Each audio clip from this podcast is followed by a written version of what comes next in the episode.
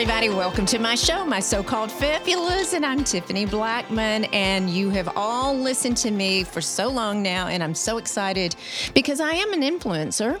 I am an influencer and I am wanting to bring influencers on the show. And that's what I've done today. I'm so excited to bring you a Fort Worth influencer, Sassy Teacher Chic. Hello, Sassy Teacher Chic. Hello, how are you? I'm great. And everyone, she does have a name. I have called her Sassy forever now, but her name is Jennifer Gilmore. And I have mm-hmm. so much to talk about with you. I don't even know where to begin. oh my goodness. But welcome to the show. Thank you for having me. Good. Well, how are you doing? I'm doing good. We're growing. I guess you see here we're six months along with baby boy. He's due in November, so Oh, very excited. Okay, so I have watched Jennifer with this baby, the most fabulous reveal. A boy girl with the balloons, the blue balloons. I was so excited. She was wearing a blue dress, and her husband, of course, is like throwing money up in the air. I mean, but you have a little girl. Jocelyn's nine, right? Yeah, she's nine. She's nine. Can you believe it? How how long, how, how quickly it grow, they grow? Yes, uh, yes, and no. It's like overnight, and I think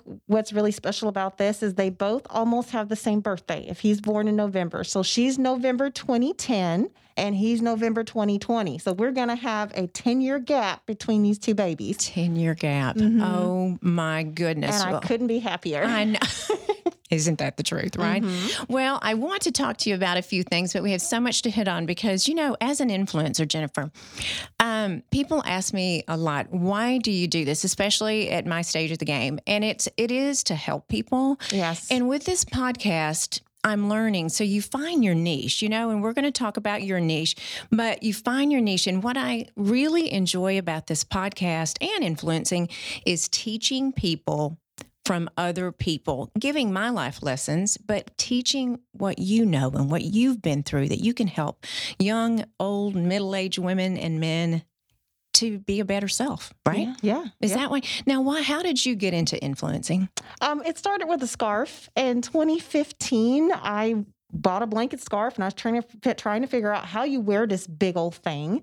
so I got on YouTube and I found a blogger by the name of Wendy Nguyen, and she did 25 ways to tie a scarf. And from there, I found Jane Wayne. And after Jane Wayne, I found other amazing bloggers. There's too many to number. But I was like, wow, I learned so much from these ladies virtually. I was able to kind of hone my own personal style and gain self confidence. And then after a while, I began to notice I'm like, well, there's nobody that looks like me. Um, a lot of the individuals that I was following at the time, this is what they did full time. Right. And as you know, I teach elementary school. I just wanted something for the everyday girl. Right. So I decided, I was like, well, um, this would be fun, but it was really my husband that pushed me. He's like, you, he says, you have a style of your own. You're conservative, yet classy. He says, you should share. I'm like, no. He's, you should do it. No. and um, he pressured me. And then after a while, I thought, well, this will just be kind of fun. Right. We were at a crossroads in our life where um, my daughter was three to four years of age. I was looking for a hobby, something to do, something Right. fun. So I got into blogging and I love it. Yes. Love it. And and I have read your blog. I do my homework on my guest, and I love your blog. And Jennifer, you write so eloquently. I mean, you're highly educated, of course, and very smart after what I've read on your blog. But your blog is just so, it's like reading a novel. And I love it. I love it with your life. And we're going to talk about your life. But I love when you said, I really didn't, as a teacher, as a mm-hmm. new teacher, many years ago, how long have you been teaching? 15 years. 15 years. Mm-hmm. So I read on your blog, you said, I really didn't know how to dress, No, right? I had no clue. You didn't have a clue. No. So you were, again, looking at these other influencers. Yeah. And, And and, you started. It started with a scarf. And then from there, you know, how do you be eloquent? How do you present yourself? I know the business world, you know, the power suits and the high heels, but I work with children, snot, glue, um, Play Doh. how do I dress? Do I dress like the 15 year old that's in high school or do I dress like the professional that I am? So it took some tweaking. I bet. I'll bet. And then there's a part of your blog that says this is great for you teachers out there. And we're going to talk about the education system here in a minute. But the teachers out there, there's a teacher's corner. I was a teacher, Mm-hmm. I didn't make a lot of money. Mm-hmm. I mean, back when I started, right when I graduated TCU, I made nineteen thousand a year, and oh. and and I got two thousand extra if I was director of the drill team. Mm-hmm. Total of nineteen thousand dollars, and to me that was a lot of money. Mm-hmm. But I couldn't go to Nordstrom's or I. Are you kidding? I mean, I couldn't go. It was how to dress and be a teacher. But back then, you're, you're too young for this. But we had to wear pantyhose. Oh, yeah. Oh, yeah. I'm not grief. generation. I remember pantyhose. I'm that generation that rebelled, and I rebelled because I had this little girl that would sit on my lap during church, and she'd kick her feet, and she'd wear hose in my pantyhose. In your pantyhose and, and after a while, I'm like, I forget it. I'm not doing it anymore. I'll just make sure it covers my knees, and we're just gonna go. we're gonna go with it, Yeah, right? we're just gonna I go with it. So the pantyhose, and I remember wearing the knee highs. I mean that, and Mm-hmm. I taught high school. So anyway, different. And I was 21 years old. Yeah. Yee! Mhm. Seniors, they were almost my age. So it was a, it was a different time wearing dresses and things like that. But I love what you're doing, and I love the teacher's corner. So you do that, and you talk about different vendors and different shops that, right? Yes, yes. Specifically for teachers, we teachers, um, educators in general, we have a professional degree, but we don't make as much as many other professionals, say a doctor or a lawyer. But yet we have similar in education and as well as our continuing education. We have to complete 150 hours in professional development every Right. couple of years and resubmit that. But yet we're not paid as much as those other professionals. So you have to shop smart. And Yeah. instead of bemoaning your situation, you need to find what works for your budget. Absolutely. Okay, so education, let's go ahead and just tackle this. so, unfortunately, we are still in the pandemic. We are. And um, I appreciate you so much coming up here. I mean, I, I just can't tell you how much I appreciate you um, being pregnant and um, in the education system. So, I do not want to get political on this at all. Mm-mm. I want to talk about your feelings about the school systems and where we have been in the last five, seven months now. Mhm. Um, what's going on? Like, what? I mean, should the kids? I mean, do you do you have an opinion, or I mean, are you going back to school, or your children? Would you send them? I mean, are are you free to talk about that? Oh, I'm free to talk about it. Um, I've given a lot of thought to it. And number one, nobody is going to be happy. No way you spend this, whether you put your children in school, whether you choose to keep your children at home. Education for the longest has been a one size fit all in many people's opinion, but COVID is really going to show that it is not. Each family has their own situation. Each family has their own circumstances, even each each child. Some children learn well virtually, other children do not. Some parents know or have the art of teaching their children. Some parents do not. And so COVID is just really going to show that nobody's going to be happy. So you have to do what works best for your family. So, are there now? My child's twenty one, and she's a senior at TCU, and I'll talk about that that education in a minute. But do some where are we? Are some school districts saying you must come back to school? No one's saying that are they? Are they? Or do we know? I mean In our local area, we have our major school districts, which is Fort Worth ISD, Arlington ISD, Dallas ISD. What's happening is many of those schools wait for that major school district to see what they're going to do, and then they copy. okay So It's- that's what's yeah. happening. it's almost like the the sports the conferences and the sports absolutely So, and I agree. Um, we were talking Paul, to Paul earlier, my producer, and you know, the children that are left to, on their own. That's what makes me so sad. And and for there, I saw an interview recently. A woman in Philadelphia. Mm-hmm. I, she can't afford computers for all her 4 Mhm. children, and the virtual learning. And my heart bleeds for Mhm. for that population we're leaving out. And then again, I have friends with degrees like yourself and my, my myself and you. They can't teach their children. They they're like, I don't know how to teach my children. Um, and then there's people that are flourishing, Mhm. right? And you went last semester. Did you because- Online. Online. Mhm. So were you zooming or what was? How did that? How did that work? We taught as a school district a combination of Zoom and Google Classroom. Okay. And so I taught via Zoom mostly for my children and put their assignments on Google Classroom. And I think that they did very, very well. And it was because I understood that I'm not teaching to master, I'm teaching for consistency. Those are two separate things. Right.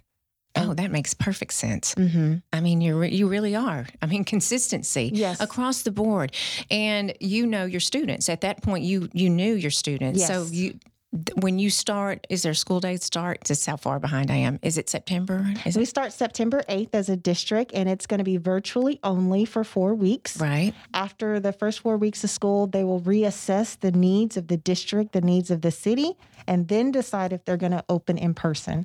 And we're hoping and praying that this is gone. Quite, I mean, That would be wonderful. that would be the best the best case scenario. You so- asked about my daughter. Yes. My daughter will be home, um, be at home, going virtual instruction this year. Um, that was, um I'm pregnant. Right. If she goes to school and she gets sick, there's a possibility that she could bring it home to me, my husband, and our unborn child. Sure.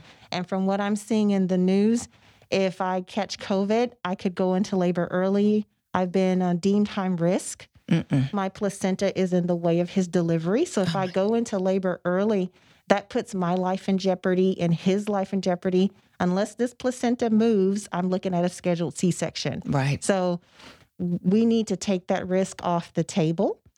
And I think what was so nice about our personal circumstances is my nine year old wanted to stay home. She's like, I don't want to ba- make the baby sick, No, mommy. No, not at all. Not I at all. love her selflessness in that regard. Mhm. My husband works from home. So we happen to have the circumstances where whether I'm required to go into the classroom or not, he can still be at home with my daughter. Exactly. So That's- we made that decision for her to go virtual this fall. That's right. And, you know, and there's a, the, two- the two, schools of thoughts. You have two career people that have to be out of the home.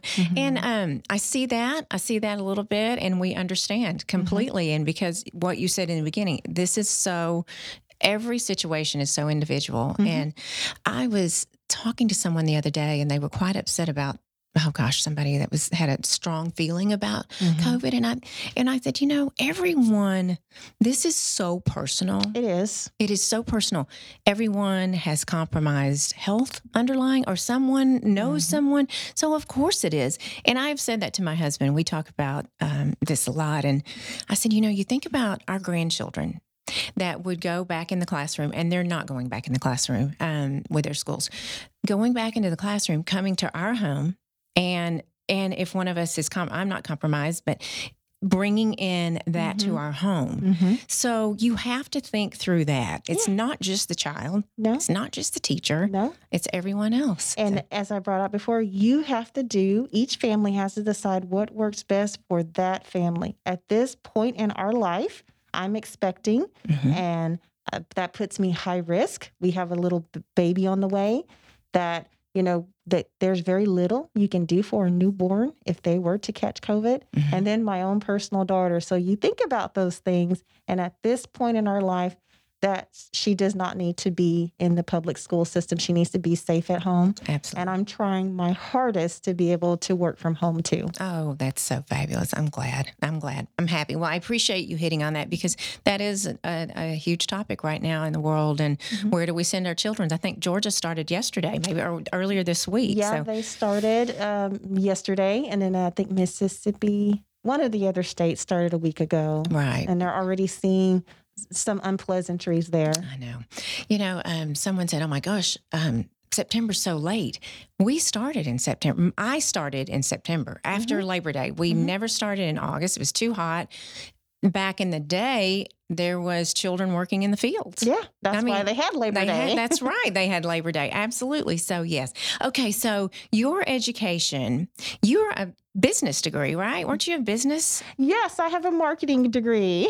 My goodness. So, marketing to education, you're probably wondering how in How? the world Mm I wanted to be a teacher since I was seven years old. hmm. Mm hmm. And my mom, she encouraged me not to go into teaching by the time I got to high school.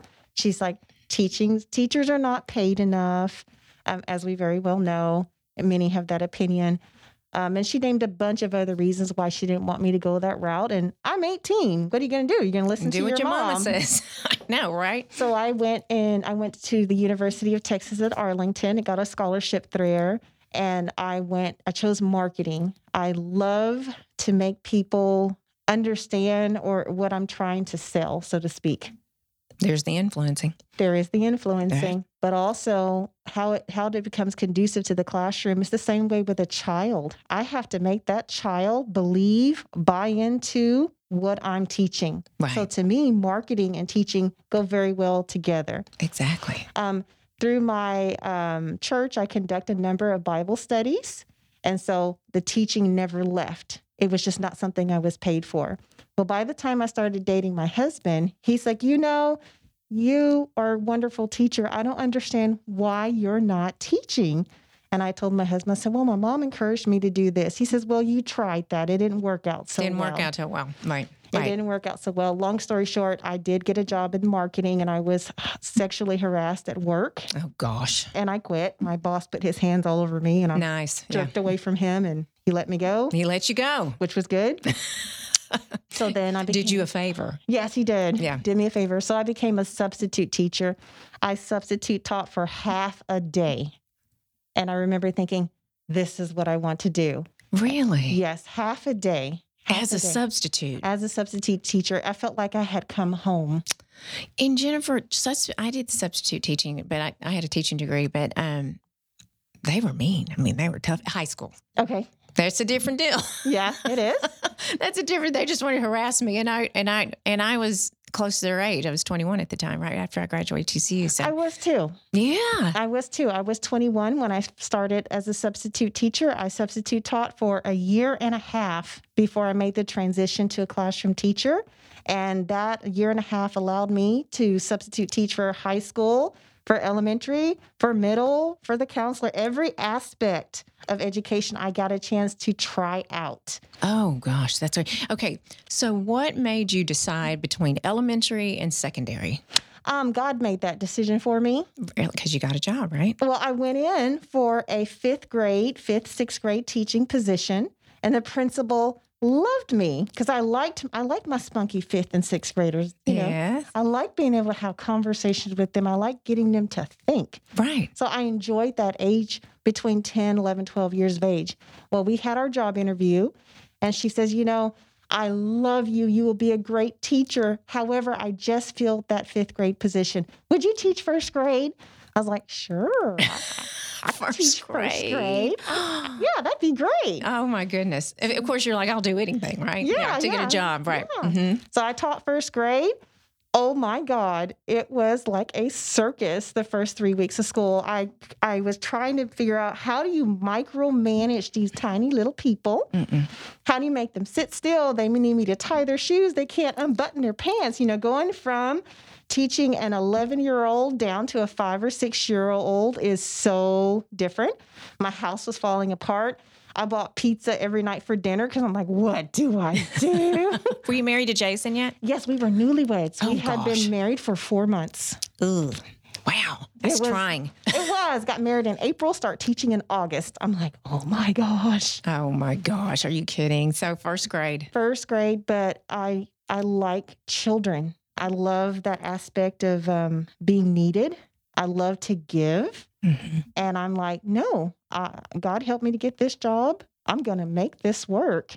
And I dug my heels in and I got myself a bunch of mentor mentor teachers on my campus, and they helped me to become the person who I am today. Oh, that's so fabulous. Oh my goodness. And then you moved on to second grade. Yes, well, I taught first grade for five years, and then my fifth year, I moved up to second grade, and I've been in second grade ever since. So is that is that is that your grade? Is that your ish? Yes, That's I it. love second grade. Every year, I beg my principal, please don't move Don't me. move I me." want to stay here. I, I, fifth grade and sixth grade, that was wonderful, but my heart is with my second graders. Isn't that great? Second grade is the last year to be a kid.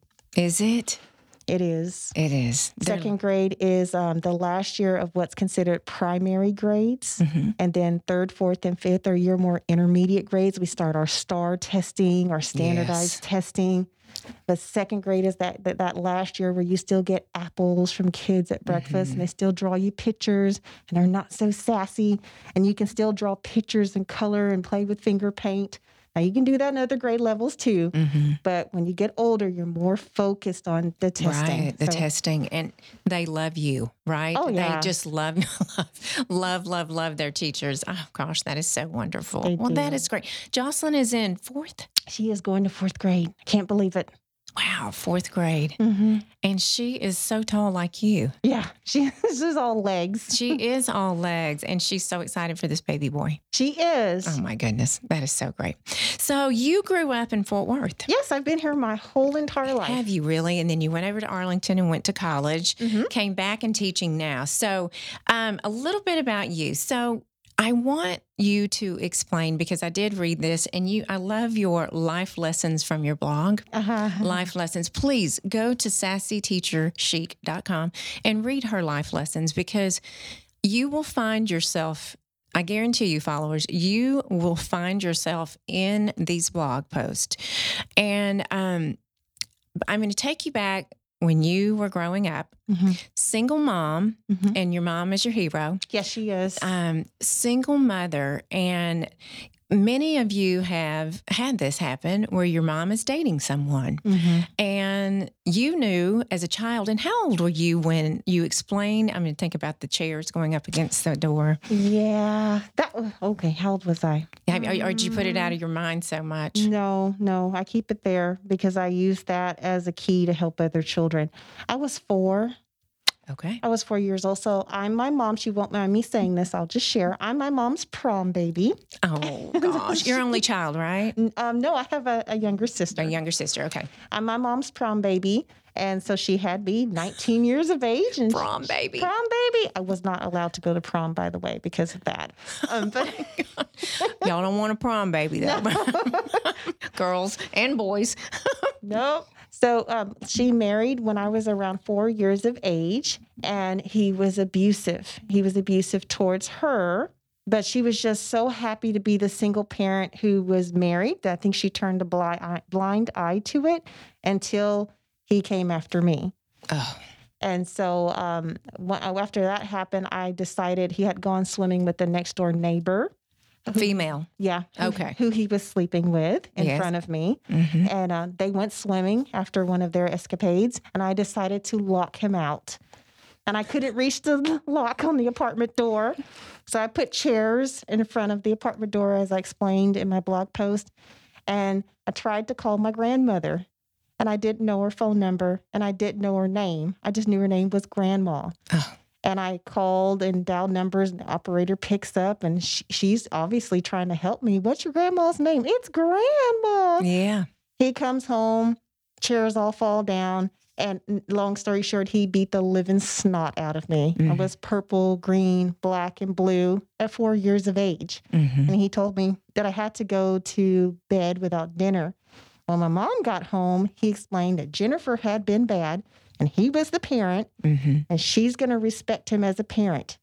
And so my mom didn't come check on me. She didn't come check on me that night and she didn't come check on me the following day Oh, because she was allowing him to exercise his right as a parental figure. hmm That did not make her a weak woman, Right. not by any means. It made her a woman who was trying to adjust to her new circumstances in life. She never thought that he would hit me. I think she just thought it was just her. Oh my gosh.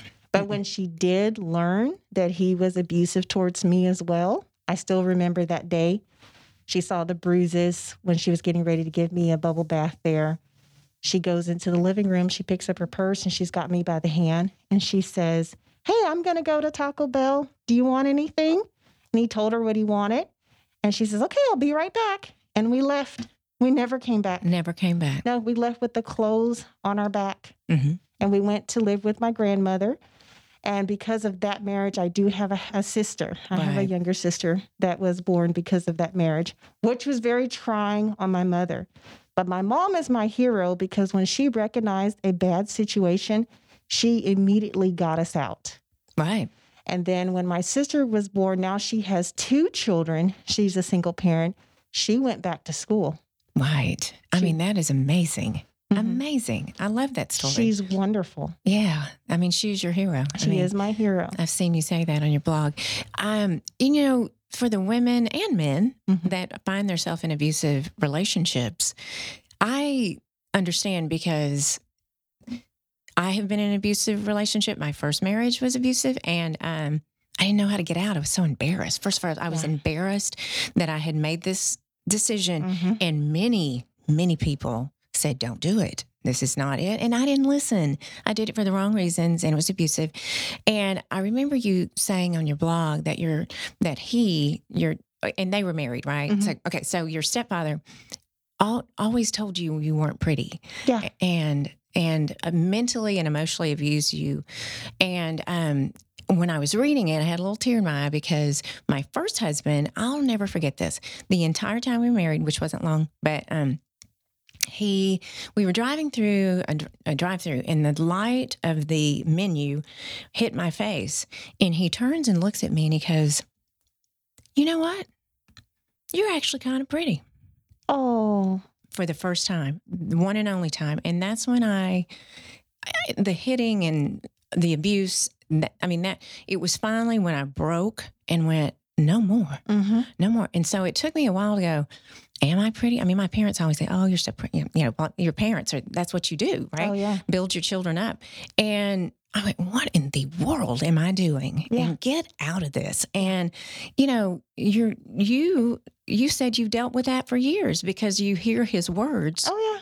because he told you you Oh, weren't, you were You're not, worthy. pretty. You're just average. He, um, I don't know why a grown up would do this, but he was jealous of the attention that his new wife paid to her child, Oh and so goodness. he just squished me. He'd step on me. Right. You know, um, I am not making excuses, but t- typically that's how they've been taught. Yes. Is that right? I think Abusers have so. been- they haven't broken the cycle No, yet. and they just mimic the way that they were treated. However, just because somebody was mean to you, it doesn't give you the right to be mean to somebody else. no, It- break the cycle. Yeah, I it has to stop. And then we as women, you can be embarrassed all you want. Mm-hmm. That's fine. hmm But when children are in the mix of that, your life is not your own anymore. It's up to you to take care of your child. Right. So that means kind of going back to what we talked about education, creating a safe environment for your child. That's not the school's responsibility, that's the parent's responsibility. So when you become a parent, even if you are embarrassed, you do what it takes to create a safe environment for your child. 1000%. So at second grade, do you see anything like this? Do you see abused children at all? Oh, yes. years? Yes, throughout my um, 15 years teaching plus two years subbing, so I've been in the education system 17 years. I have had called have had to call CPS a number of times. Oh, dear. Most of the time, it's for neglect. Okay. Neglect is usually the first step before it gets to abuse. Right. And we don't want it to get to abuse, Mhm. somebody that you're abusing or hurting, um, the yeah, somebody that is being hurt or abused, you'll start to notice the neglect first. The, the uncombed hair, the unkept clothing, not having enough to eat, being malnourished. Those are key factors that you start to notice first because you don't take care of something that you aim to destroy. Exactly. Exactly. It's your responsibility, people, if you're having a child. I mean, and, um, you know, the abuse, it's rampant. Mm-hmm. And I do worry about where we are today because we're all, you know, not so much right now, but we're locked in our homes and We are. and kids are there and I know so many kids that I've heard and I've I've read and watched they want to go back to school. Yeah, they're bored to tears. They want to go back their buddies, their teachers, their I mean they do want to go back to school and that that just I mean that is I, I mean go away COVID. That's all I can say. Yeah. Go away. Okay, so you moved on. So your mother moved on and married and went to school. Yep. And she, I mean, I, I remember you saying you just loved her husband that she met. So that's my dad. That's your dad, That's okay. My dad. yes. Um, my mom, when she went to college, now she's got two kids now. She has a newborn, and at this time I was five and a half, turning six. She went to University of Texas at Arlington, and she flunked out of algebra. oh, gosh. then there's that. Yep. So she got help at the student center by way of a tutor, and the tutor decided that he liked my mom, Okay. and he chased her for a year. he did? He sure did. And then they, they got married in 1988. So let's see, how many years has that been? 33? Oh, my goodness. I think 33. They just celebrated their 33rd wedding anniversary. So that's my daddy. okay. He's the one that taught me my times tables, my multiplication timetables. He taught me how to drive a car. He's the one that walked me down the aisle when I got married. That's my dad. That's your dad. Mhm. That's it. It doesn't have to be biology, people. Oh no, no, No. that's my daddy, and he doesn't look like me No. either.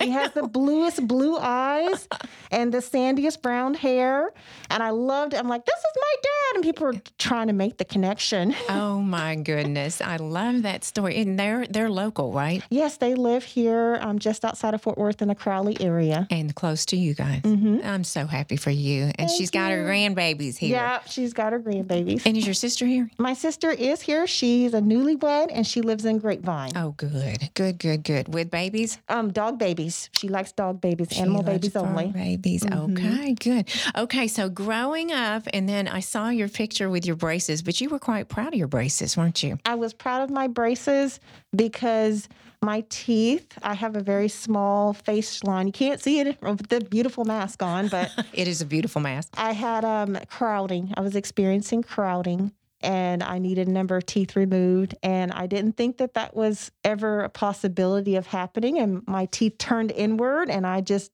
was not happy and I felt ugly and I had been told I was You've ugly. been told that. And then you're 12, 13, going through that awkward stage. Oh, and yeah. uh, my mom, going back to my mom being my hero, my mom financed braces for me. Oh my goodness. She sure did. She was in college finishing up her master's degree, and I still remember her financing braces for me. Isn't that amazing? And I got braces when I was 12, 13 years old, and now I smile. now you smile. Isn't Mhm. that bad? And have you forgotten what your stepdad said to you? I mean, have you put that out of your mind, or does it does it come up ever? I mean, about oh, I've had, let's see, it's been 20, 25 years since that has happened.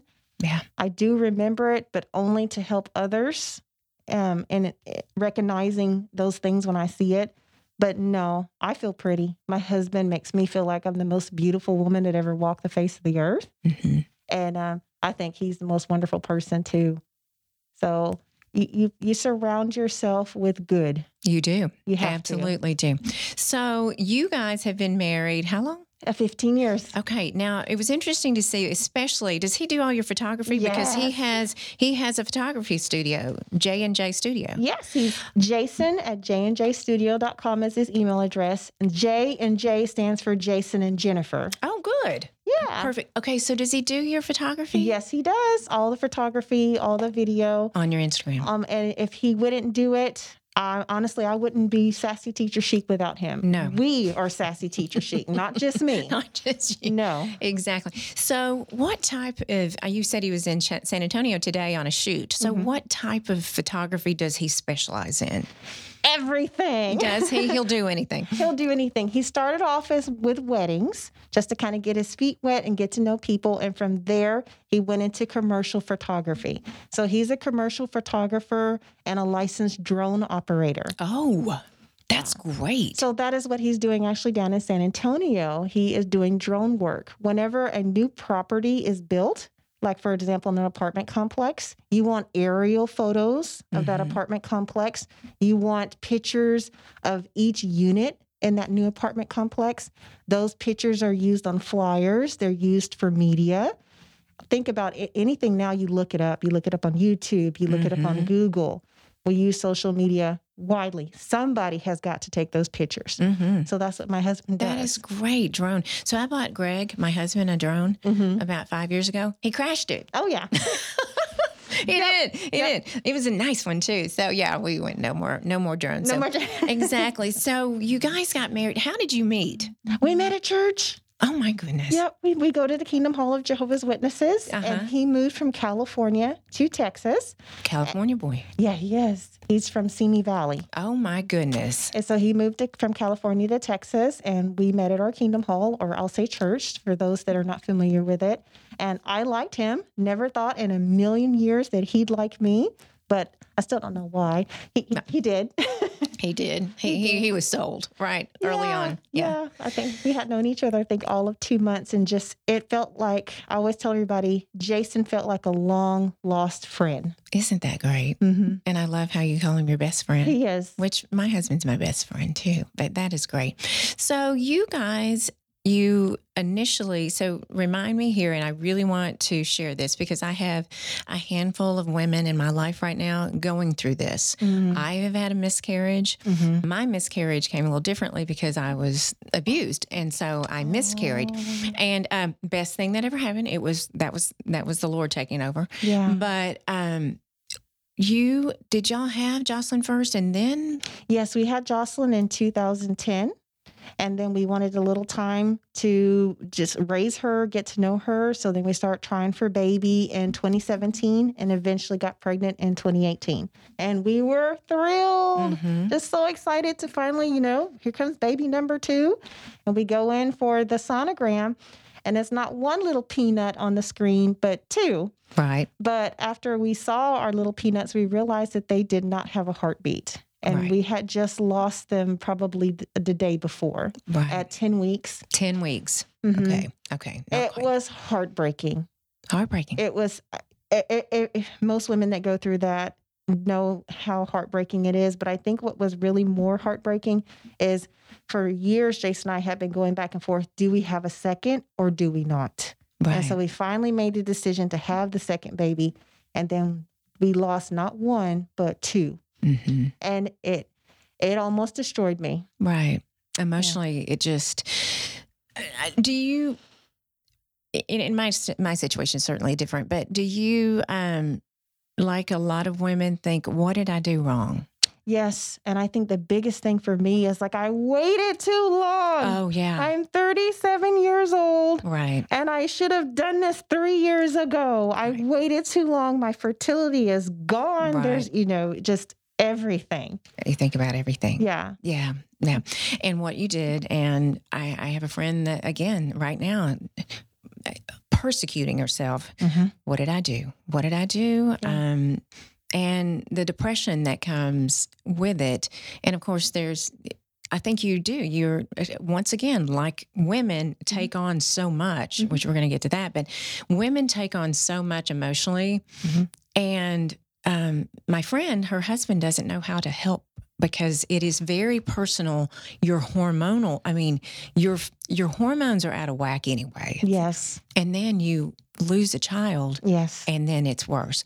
So, what do you say to the women that have been where we have been? It's not your fault. Right. I remember thinking to myself, the one thing that I was created to do, which was to make babies, I cannot do. Right. And that was just, that was, I don't know how to quite explain just how horrible that was. But my husband, what he did is he let me grieve and he Mhm. understood that it wasn't going to be an overnight thing.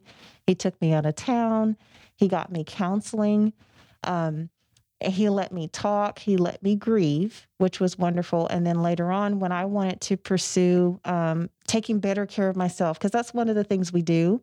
We're thinking, okay, well, I'm going to get back on that horse again and I'm going to try for another baby, you know, Mhm. once we get to that point. And you go hog crazy with your health. And I did. And he was 100% supportive. Um, I researched water and how water affects your hormones because having filtered water and clean water does. Wow. My husband bought a water system for our house.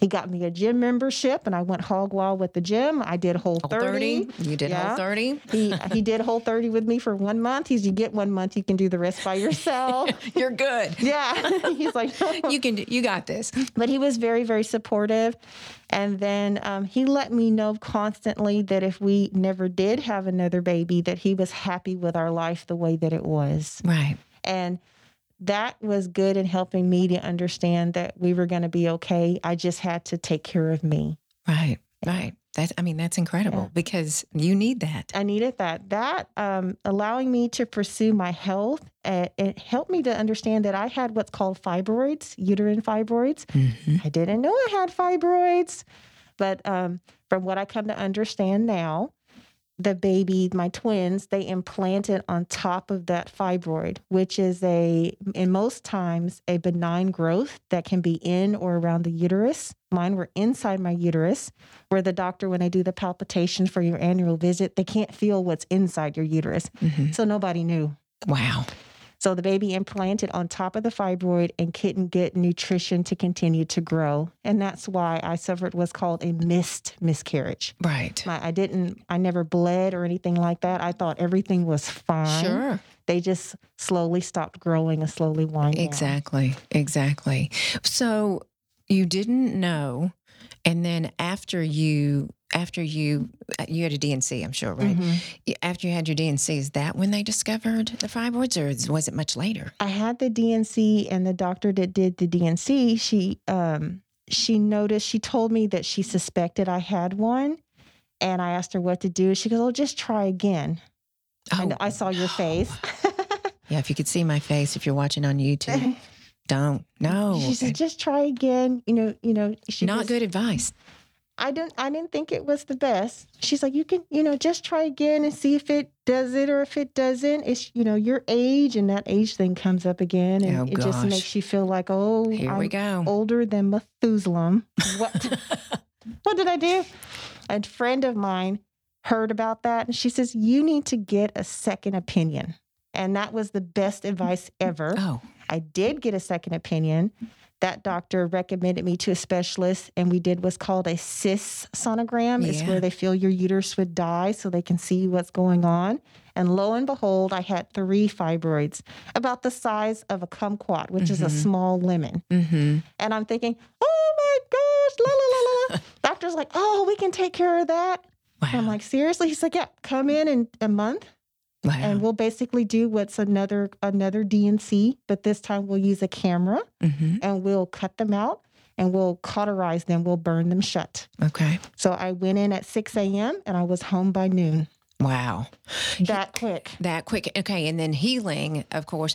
How long were you able to then try again? Because you had made the decision you wanted to have another child. So, how long before you were, able, to again. try? Yes. I had the surgery January 2nd of 2019. I still remember. And he cleared us to try at the end of February of 2019. Okay. So I'm six Two full months, right? two full months. Okay. Yeah. All right. You're So- giving a lot of women help right now Uh, please take it. because you know they, you know, the, well, your mind is not right, but you you know that they just feel like there's no hope. Oh, yes. And it depends. Now, a girlfriend of mine, she had fibroids too. Hers were much larger, and she had to have where her uterus was completely opened Right. and where she actually had an incision in her uterus. I didn't have an incision in my uterus. I had, like I said, another type of D&C. hmm So my recovery time was two months. Her recovery time was five months. Wow. However, she has a beautiful nine month old daughter, Okay. and I finally, finally conceived baby boy. That's right. Because, okay, so that was 2019, January. So a year ago. Oh, no, year it took a a year. It took a year. It took me a year to conceive him. We started trying at the end of February 2019, and I did not get pregnant with him until February 2020. Wow. And I, I promise you, by the time, you know, I did good the first six months, but month seventh, eighth, nine, I'm like, it's, I'm, you know, it just kind of goes to your head that whole trying to conceive journey, and then I'm staring at a one year trying to conceive journey in my face, and then I'm like, okay, I give up. I'm Mhm. too old. um, it's it's we're done. We're we are Right. one and done, Yeah. not by choice, but Right. I'm going to be thankful for the child that I have, and then bam, here he is. See, I think it too. Um, and I'm talking to some of these girls; they know who they are.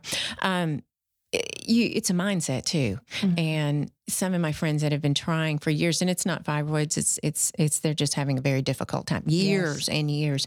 And I I don't laugh, but I do give. And you you've heard women like this all the time. Just adopt. You're going to get pregnant. I mean, you know what I mean? I Mhm. mean, it's, it's it's sometimes it happens. So I and I just feel for these women that that that cannot just it's can't. horrible. It's I horrible. was not able to go to a baby shower for a year. Oh gosh. I'd buy presents and gifts and send it, but I could Mhm. not physically go to any form of baby shower right. for a It- year. It was heartbreaking for you. Mhm. Well, and um, when I had Kennedy, of course, she's 21 now, and you talk about feeling guilty Mhm. because the little toot would not turn. She was breech. she was breech. I Mhm. mean, and, and if you know her now, she she was breech for a reason. and she wouldn't turn. And my doctor's like, I'm like, just turn her. And he said, if I turn her, you're you're little, and you'll you in 20 years you'll you'll hate me. And so we made the decision. He made the decision, C-section. Mhm. And as a mom, it's like I was devastated. I'm like, I'm not doing this the way I was supposed to do this. And, you know, just going through that mental journey of guilt of what did I do to turn her? Was she just, No. she just found her, I would watch her, she'd turn and then she'd Mm, go come back. But he, um, we had a C-section and it worked out beautifully. But I had this like, uh, was there some kind of reward I was supposed to get because I didn't have a vaginal delivery? You know what I'm saying? Yeah, yeah. it- you it beat is- yourself up over every single little thing when it comes to childbirth, when it comes to nursing, all of it. And it's always the same phrase I can't do what I was designed to do. What's wrong with me? Exactly. Oh my goodness. I was telling I had a telemed doctor appointment yesterday for hormones. And um girl, wait till that comes. Menopause. you know, after having gone through the fibroids, I think I got a taste of what that's like. It's horrible. So my heart goes out to Yes. anybody going through that. And it's, you know what, it's rite of passage. Mhm. and this is what we're supposed to do so it, it's all good but but i was talking about the c-section with my doctor and you know she was just she's like you know some people eh, this is the way of their life Mhm. and she asked me this question through your pregnancy were you sick were you not sick? what was your pregnancy like i went for nine almost 10 months i was so sick every day except for de- for for the fourth month, and everyone's like, "You'll forget, you'll forget." I was so sick the whole time, and I was teaching cooking classes. Oh, Oh, no, gosh. it's torture. And um and she she um compared that to the different el- uh, levels of hormones, Mhm. and what I'm going through now with my hormones, just kind of mimicking what you're you're high or low or Mhm. nothing. And so it was interesting her asking me. No one has ever asked me wh- what what type of pregnancy I had, like a doctor, and how it relates to me as a woman now going through menopause. Is that interesting? I think it is interesting. Is that crazy? I mean, no, I think it's good because it that's how your body works. Mhm. My school nurse once told me everybody does every person does pregnancy different. And each Mhm. baby is different Oh too. gosh. He's different from Jocelyn. Yeah. Have you been? Have you felt fine? Or you? Oh, oh, okay. So, wow. With Jocelyn, I was exhausted. I could not keep my eyes open. Um, I was sleepy, sleepy, tired with her. And then I got my woof of energy and we did good. And at the end of the pregnancy, that girl was just so big and I had just gained so much weight. I felt like I had a, was wearing an elephant suit with her. Of course. But she's great. Jocelyn wouldn't turn either. She was posterior. She, The baby is supposed to face your um your booty. so Yes. Yes. Jocelyn was facing outward. oh Um, my god. but she was head down. Head down. So when. I had the epidural for Jocelyn, the doctor literally grabbed her head and turned her. She did turn her. She Okay. did turn her, and she was able She to be fine. born vaginally. Yeah. This baby, um, I was sick, throwing up. Oh my gosh! Just just the first the first three months of the pregnancy with him.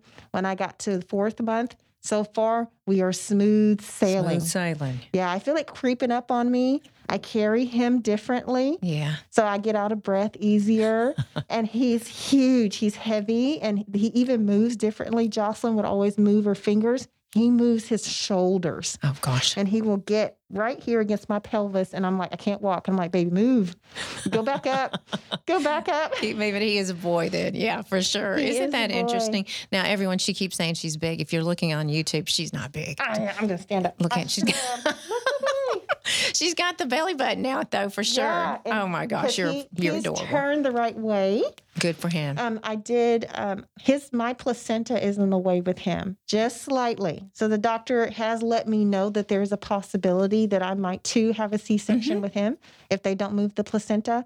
I don't want a C-section, I know you don't, but but yeah, you know what? do I it. want this baby so bad. Surely. That at the end of the day, healthy baby, Mhm. healthy birth, healthy pregnancy. Mhm. And if having a C-section is the healthiest thing, then that's what we're going Oh, to do. Oh, absolutely, Mm-hmm. absolutely. I, I I couldn't agree with you more. I mean, yes, it's it's um it's it is what it is, and as mommies, we will certainly do that Yeah. for sure. Like- okay, so once you had Jocelyn, I, I one of your favorite songs, and you want me to sing it? I might.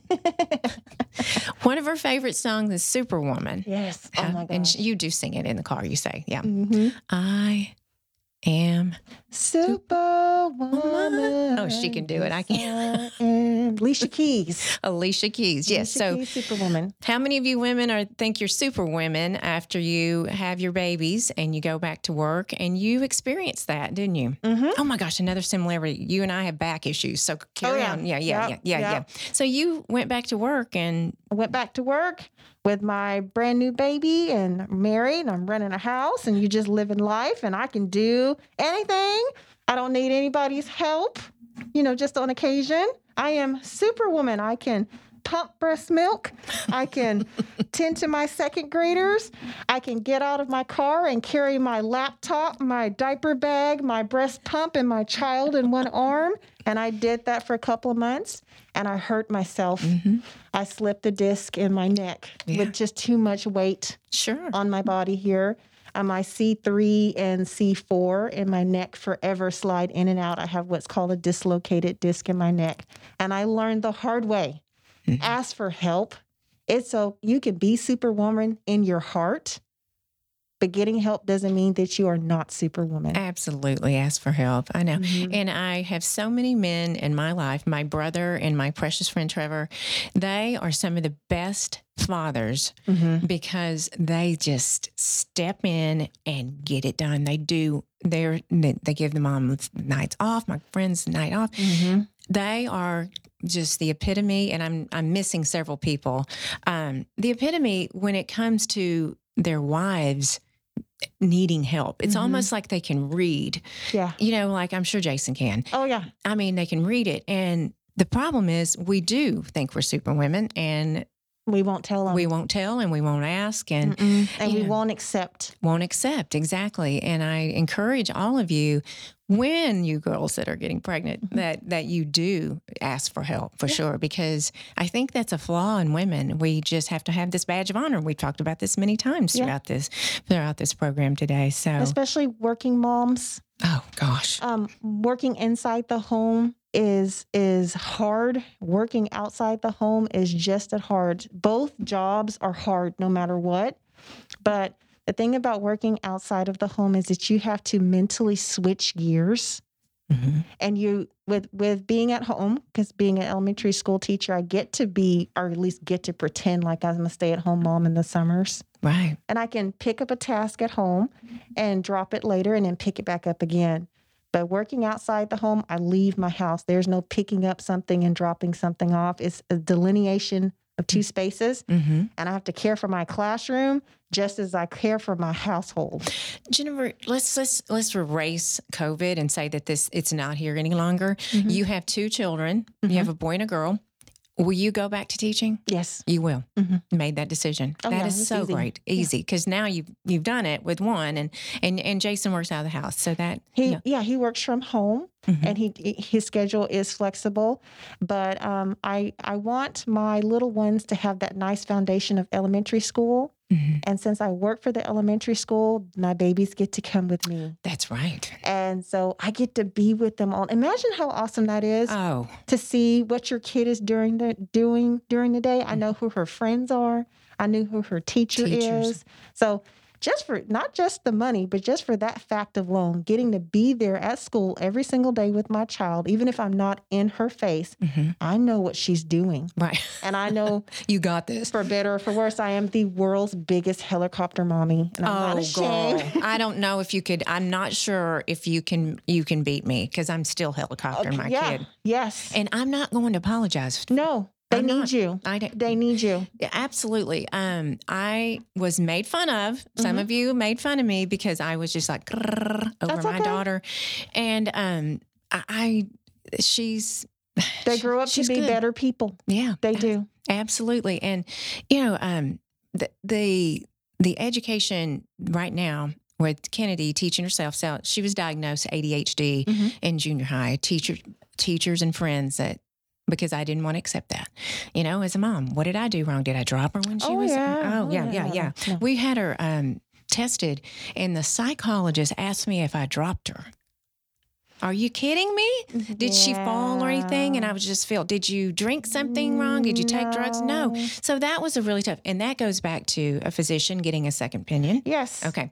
So, you know, the education with, um, she was, she just thought uh, she had a meltdown after spring break saying, I can't teach myself. I Mhm. just, I'm in school. I have to be there with the teacher. You know, Mhm. TCU, had, you Oh, know, yeah. yeah, they're, they're still on spring break, but they're, um, she just said, I can't do it. I can't do it. And by this helicopter mom, I said, yes, you can. Mm-hmm. You got this. I Mhm. mean, you can do anything.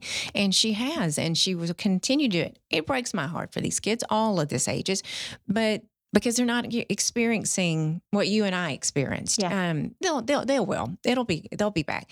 But these kids going back to the hel- helicopter mom, I did. I helicopter her Oh yeah. brains out. My daughter is dyslexic. Oh, gosh. My daughter is so dyslexic. you get me. Oh, I get you. And uh, what's crazy is um, I diagnosed her, not her teachers. She was in pre K, and I saw tendencies towards dyslexia. And I thought to myself, oh my goodness, she's dyslexic. And this, the school system likes to wait till they're a little bit older. Mhm. They like them to be around seven or eight at the end of first grade before they make that decision. But I know my child You know your kid. and I know how much work and effort and energy that we put into literacy. Mhm. And I knew that that little girl was dyslexic. So I started those proceedings in kindergarten. She wasn't diagnosed to first grade, but we got a whole year jump on that. Wow. You know your child for better or for worse, you as a parent. hmm So you are your child's first and best teacher, whether you know it or not, because you know that kid. You do. You do. And Yeah. you'll see the signs. Yeah. And helicoptering is not bad. And just because you don't have the answer doesn't mean that you can't go find the resources. Now, mm. I, I was trained to recognize tendencies of dyslexia in students. I have not been trained how to teach dyslexia. I can now. you can now? I found out how. Wow. Wow. How's she doing? She's doing great. Isn't that fabulous? She's soaring. Oh gosh. So, yeah. You find out. Mhm. You research it and No, and no, she wasn't dropped, and I didn't eat anything weird and blah, blah, blah, blah, blah. I know. That's Did you so- eat fish? Yes, no, I, don't eat fish. I, I ate fish. No, that's how she was made. That's how she was made. Sure. Yes, I did. You know, it scared me at first too to get that type of diagnosis, but I'm like, no, this is not a death sentence. ADHD, dyslexia, autism, the whole gamut. That is Sure. not a death sentence. Mm-mm. It's just something that you work with. Exactly. Mhm. Exactly. I know. I, um, my daughter got to TCU and and I was I was worried about her. You know, in a, in the larger system. Um, she just soared. She just Yeah. She just killed it. But they soar because we are helicopter mommies. hmm So yes, I will be going back in the classroom so I can be a helicopter Copter- mommy to this one too. Absolutely, absolutely. Okay, so I have to ask you a question, and Okay. you've watched me, and I've watched you Mhm. for a while, and we're both influencers and bloggers. Yeah. You're, you're. I mean, I, I'm a chef first, and I, I'm still chefing, but uh, influencer and, and blogger. You talked about your first year, and I just had my first year in April. Gosh, Uh-huh. okay, so we're about a year and a half in. Yeah. So, can you give me any advice? Like, are any of these people that are wanting to do this? I mean, it's obviously an extension of our creativity, Yes, it is. but tell me about your first year and give me some advice. Oh, first piece of make sure that you're doing what you love. If you create content, you create it because you love it and it's something that you believe in. Don't create content simply to buy into what everybody else is saying. Right. Don't do that because it's fake and it's phony and people know it. Exactly. Um, don't, I, I, you know, there's do's and there's don'ts, but I'm just going to start with the don't. Don't rely upon, we want, we care about the opinions of our audience, but we're not about likes here. We're not about followers here. I'm, I wrote a blog post explaining that I'm not everybody's cup of tea. Right. I am not going to connect with every single person that comes across me, and that is okay. So, as a fall, as a person, as an influencer, under you want to connect with your audience, but you need to understand that not everybody is going to choose to be part of your audience. Right. Exactly. So Not don't let it get you down. Oh yeah. Yeah. You know, and it's um I I'm a food I, I my degree is in food, my undergraduate and my graduate degree. And um, my experience is that. And so you would think that my followers would push me to food, right? You Mhm. would think that. I mean, just like yours would be education. And it's the other way. It's more lifestyle. It's more fashion and and beauty and interiors and it's just kind of taken me, you know, but it I I, I you're right because I have to say now I want to get more of that food back in because that's what I know. I mean, you you you do what you know, and so that is fabulous advice. I love that. It's up to you to sprinkle that food in. hmm So, yes, you do talk about lifestyle and travel. I love watching you and your husband travel, and you talk about your daughter and how she's growing. So, you have that whole mommy aspect. But if food is your thing, sprinkle food in there. Right. Have a day that you devote strictly to meal prep or tasting new foods, and they won't forget that that's what you're all about. That's what your that's what our roots are. Yeah, absolutely, absolutely. Yes, and you were talking about um, not everyone's cup of tea is on your life lessons from your blog. yes. and, and you know there's it, i don't know has has everyone gone through this um there's that one person that doesn't like me or or they it may they, they may not like me they just don't even care to like me Yeah. and i'm like i'm gonna get them i'm gonna make them Yeah, love me because yeah. it took me a little while to to get over not everyone's going to be No. not gonna like me and no. and you're not going to like everybody else either. that's true though Nobody wants to. nobody wants to say that part. that's true Nobody wants to say that part, but it is true. And uh, for me, I, I think people learn that lesson in their teenagehood when they go from being high school to college. Well, I learned that lesson later. right That some of the friends that I grew up with, or you know, they were people that they were there for a season in my life, and now they're not in my life anymore. that's right and it's heartbreaking sometimes when you think back to those memories hmm but we grow and we change we don't and we don't necessarily change for the better or worse but just our interest changes who we are changes Mhm. and we might find ourselves we're not everybody's cup of tea That's right. You know, um, you and Jason will go through this. Um, Greg and I and my ex husband and his wife, we were very involved because Kennedy cheered mm-hmm. from junior high, uh, middle school, all the way to high school. Okay, so seven years of Yeah. cheering. Okay, yeah we were with the same parents for seven years during football season, basketball season. We went out, we were social. We love these people, those Vandegrift Viper people. And Greg and I were talking this weekend how much we miss them because the, they graduate and go. yeah They're gone. Yeah. The kids are gone. And so you're- then you're like empty nesters Yes. and you're like what happened to all my what friends oh, are my friends? Because absolutely. So we've now developed a new group of friends, and we miss our friends desperately. But we've moved to a different stage of our life, and it's sometimes difficult. But because we do, we have friends because of our children, right? we i i know what you're talking about i'm not to that stage of life yet No. But Jason and I, we have friends that are still single who are not married. Same we thing. have friends that are married but no kids. My sister's a good example. Fur babies only. She is not interested in having children of her own. But yet here we are, husband wife with two babies. right. So but you know what? That's my friend. hmm And so we've just made it our goal as a couple to still reconnect with them. So we'll give Jocelyn and later on baby boy to grandma or grandpa hmm and we'll go have a date night and go see a movie. Right. Just us as a friend together. My friend who's single, he'll come over and we'll play games and we'll do board nights or whatever. And that's nice. And then I've learned as a wife, I want my spa night Jason, you go hang out with him. Right. You'll have a nice time out, and I'll stay home and play in the bubble bath. Right. And that way, he still gets his guy time with his friend that's not married. It's about balance. Uh, It's about balance, and that is healthy. Let me Mhm. tell you. Well, Jennifer, I cannot tell you how much I appreciate you coming on. Thank you for having me. Absolutely. And I want you to follow her. Go to her website, sassyteacherchic.com, and then at Sassy Teacher Chic, of course, on Instagram. And um, I just, I think you're superwoman. Thank you. I really, really do. I admire you. I've admired you from afar, and I'm so glad we connected. And I look forward to a blooming friendship. Thank you. I'm so glad to be here. Absolutely. We'll be watching Oh, this yeah. baby boy. Baby boy, I'm so excited for him. I know you are. It shows. It shows. And everyone, thank you so much for listening today to us. We've had a great time today. And everyone, please follow me at Tiffany C. Blackman on Instagram. And please go rate and review us on Apple, all the platforms on this podcast. And let us know what you're thinking and have a fabulous day.